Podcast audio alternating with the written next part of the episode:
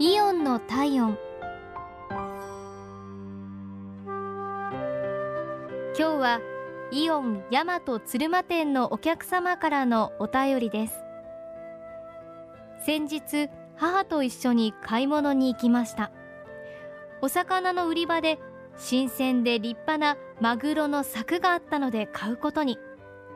母が買い物かごに入れてあらわさびはついてないのかなと思った瞬間でした。近くを通りかかった店員さんが小分けのわさびをさっと入れてくださったんです。まさにわさびのことを考えていた時だったのであまりの素早さと的確さに驚きました。